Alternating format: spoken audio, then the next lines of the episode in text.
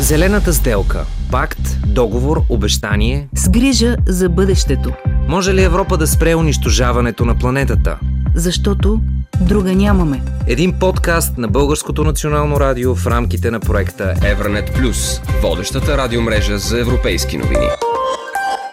Природата е източникът на цялото истинско знание. Това казва прочутият артист и учен Леонардо да Винчи.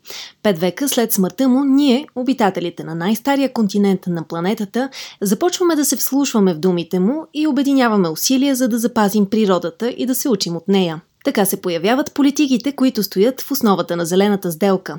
Ключовите задачи на практика са нетните емисии на парникови газове да намалеят с поне петдесет и пет процента до две хиляди и тридесета година и да бъдат засадени три милиарда дървета, като така Европа да се превърне в първия климатично неутрален континент до две хиляди и петдесета година. Целта е Европейската зелена сделка да подобри благосъстоянието и здравето на гражданите и бъдещите поколения, като подобри състоянието на планетата Земя и възстанови природата.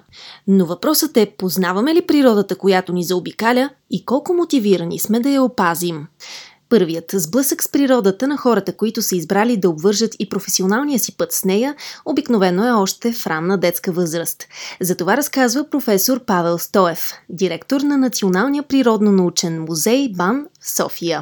Ами аз от дете съм проявявал интерес, даже в най-ранна детска възраст, към събирането на животни. Е, това е напълно естествено. Те много, много деца от ранна възраст обичат да колекционират или така наблюдават с интерес а, а, природата. А, моята първа колекция от а, насекоми и различни безгръбначни животни още датира от втори-трети клас. Съм си събирал в буркани с, с различни животни. А, после така се записах в а, кръжока по зоология в зоопарка, зоологическата градина в София. Там вече започнахме много така по-професионално да, да трупам знания и да, да организираме екскурзии в природата, които ме допълнително запалиха по, по изследването на, на всякакви животни. И лека по лека университет, научна кариера в, в Българската академия на науките. Виждате ли същата любов а, от децата в момента, които виждате в музея, или се запознавате, или вашите собствени деца към природата? Ами да, всъщност всяко едно поколение, колкото и нали, така, различните поколения да, да, да се оплакват от по-младите поколения и да казват какво поколение дойде. А, всъщност а, всяко едно поколение си има своите м, така, отделни м, индивиди, които, които имат по-ясен интерес към, към изучаването на, на, на, на природата. А, има го, аз го виждам. Ние непрекъснато, ние сме образователна институция, да. Имаме докторанти. Всяка година обучаваме в музея нови поколения зоолози, ботаници. Дори силният интерес към природата обаче може да угасне, ако не го култивираме и не го предаваме нататък. Това е мисията на Искра Урумова, българската авторка на книги, която в последното си заглавие «Коя е билката?» изследва и картографира част от билките, които растат в България. Нейните срещи с природата не приключват с детското любопитство, а продължават ежегодно. Аз наистина обожавам да скитам из планините на разни непристъпни места. Ние а, всяка година с а, мои съмишленици, така да го кажем, посрещаме Еньов ден, както са го правили нашите баби и дядовци. Еньов ден е един празник. Това е най-магичният празник според мен в българския календар. Той е силно свързан с билките и с тяхната сила. А, моето вдъхновение е най-вече прекрасната българска природа и това богатство, което е навсякъде около нас. Не напразно в моята приказка България е царството на билките, а пък царицата е царица мащерка. Имате ли лична история, която може да ни разкажете за вашия досег с природата? За мен винаги е вълнуващо да, да откривам билките.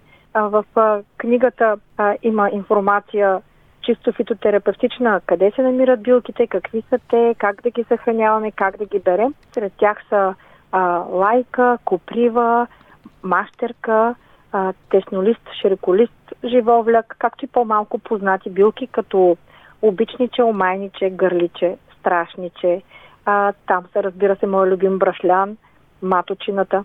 И ето е такива интересни билки, които, пак казвам, всеки, всяка от тях е най- в различни области. Примерно, а, мастерката е билката с най-широко разпространение, а, най-силната в борбата срещу стрес, лоши мисли и страх е билката страшниче, най-силни като любовно биле а, са омайничето, обичничето. А, иначе конкретна моя любима билка, това е брашляна. Изследването на организмите се оказва все по-нужно в нашето съвремие. Това разказва професор Стоев и дава примери от науката, на която е посветил живота си. Важно е да отбележа, защото това е така вече тенденция от може би двайсет-трийсет години се наблюдава, че класическата таксономия, т.е. науката за определяне и изследване на, на организмите, а, леко запада, все по-малко, повече почва да изчезват таксономите. Даже се заговори за, даже имаше такъв проект новата година за червена книга на, на европейските таксономии.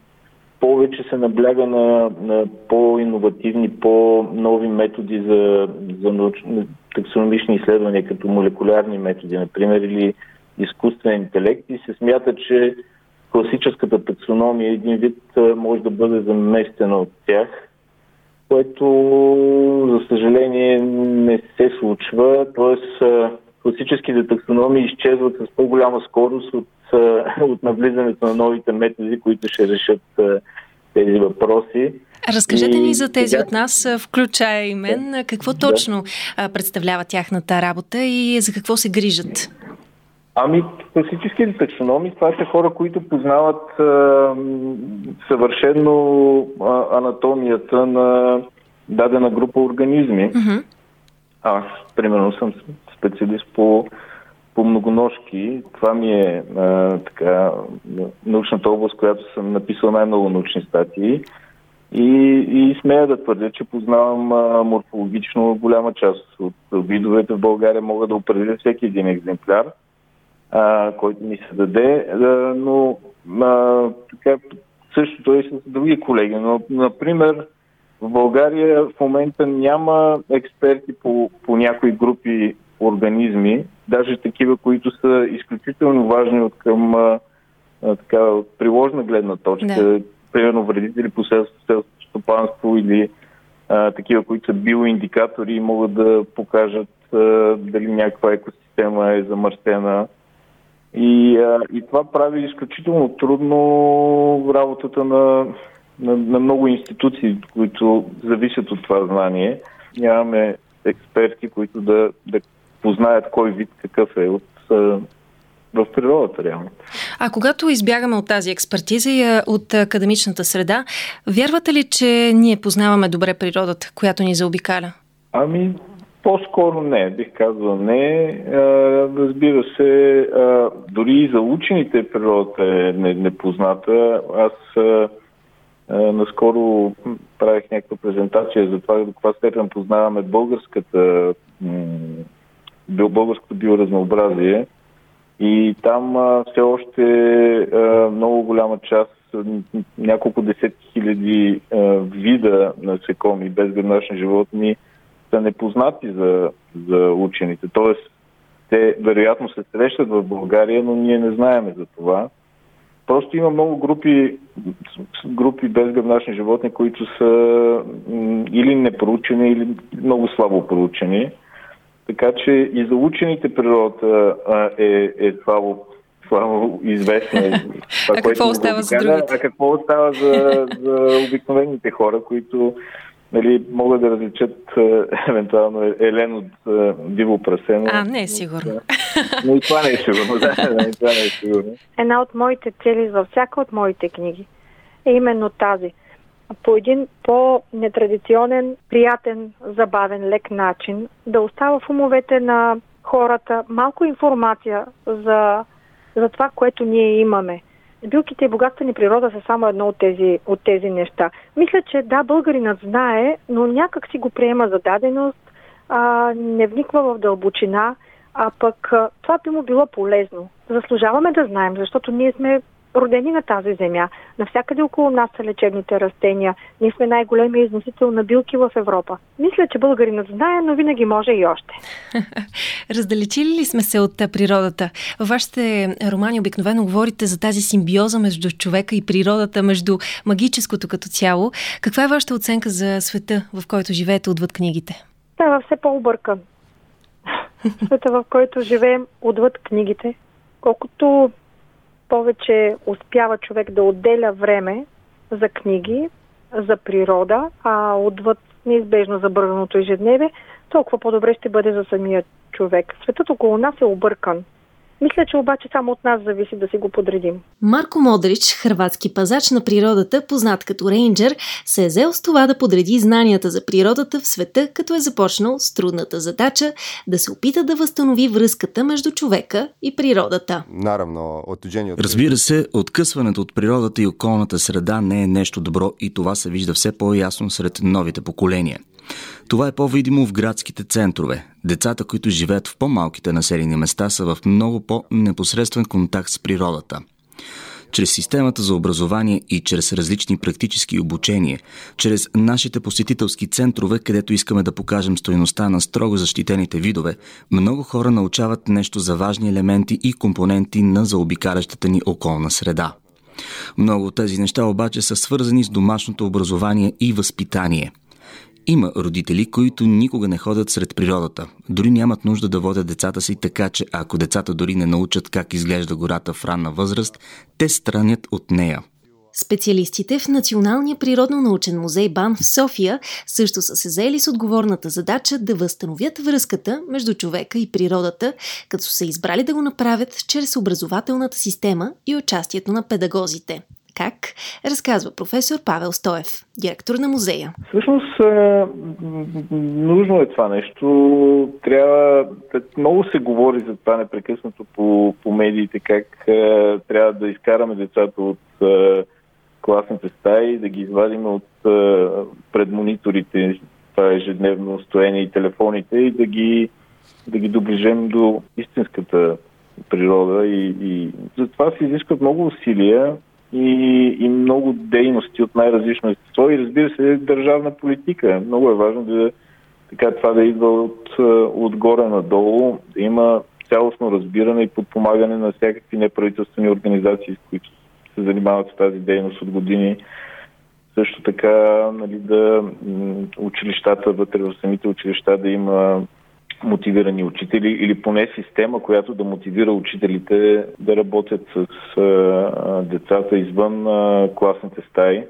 Между другото, това ми напомня да, да спомена, че а, по един от проектите на музея, който а, работят а, колеги, а, изготвяме ръководство за учители по биология, а, как да провеждат а, занятията си в а, природата.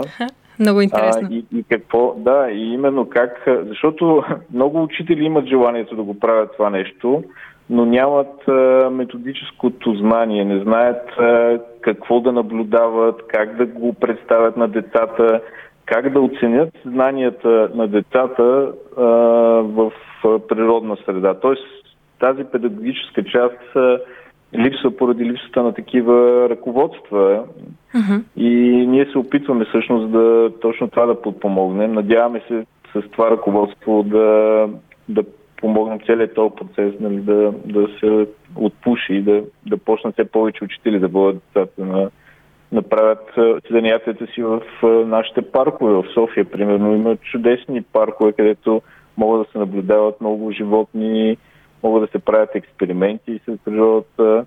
Просто всеки един учител трябва да знае как това се връзва с учебната програма, как да извади максимум от, от самото учебно занятие. Тази формула за успех се прилага активно и в други държави.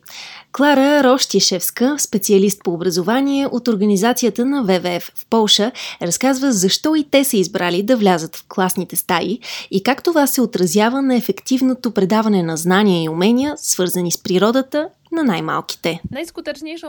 Най-ефективният метод за предаване на естествени знания, разбира се, е да ги живеете. Всеки от нас, особено в най-младите си години, е роден изследовател и търсач, който опитва, тества, Комбинира, експериментира, трупайки и знания, и опит.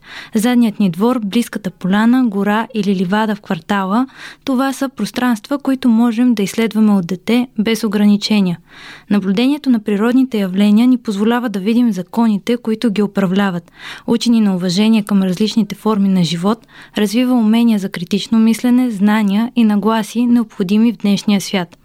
Освен всичко това ни вдъхновява да задаваме въпроси, а така събужда любопитството, което често ни съпътства през целия ни живот. Сред учителите, с които работя като част от образователната програма на дабъл ю дабъл ю еф Foundation, може да видите как се полагат значителни усилия, за да направят обучението, свързано с природата, атрактивно и да се уверят, че децата трупат възможно най-много знания и умения по време на часовете си.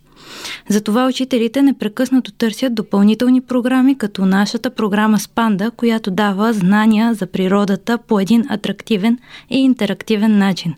Можем да кажем, че нищо не може да замени практическите дейности навън, извън класната стая.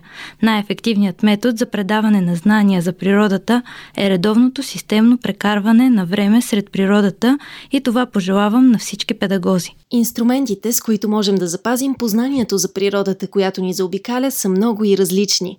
Като всеки един от хората, които са припознали тази мисия за своя, може да ни даде различен, но верен отговор. За Евранет Плюс, Александра Илиева.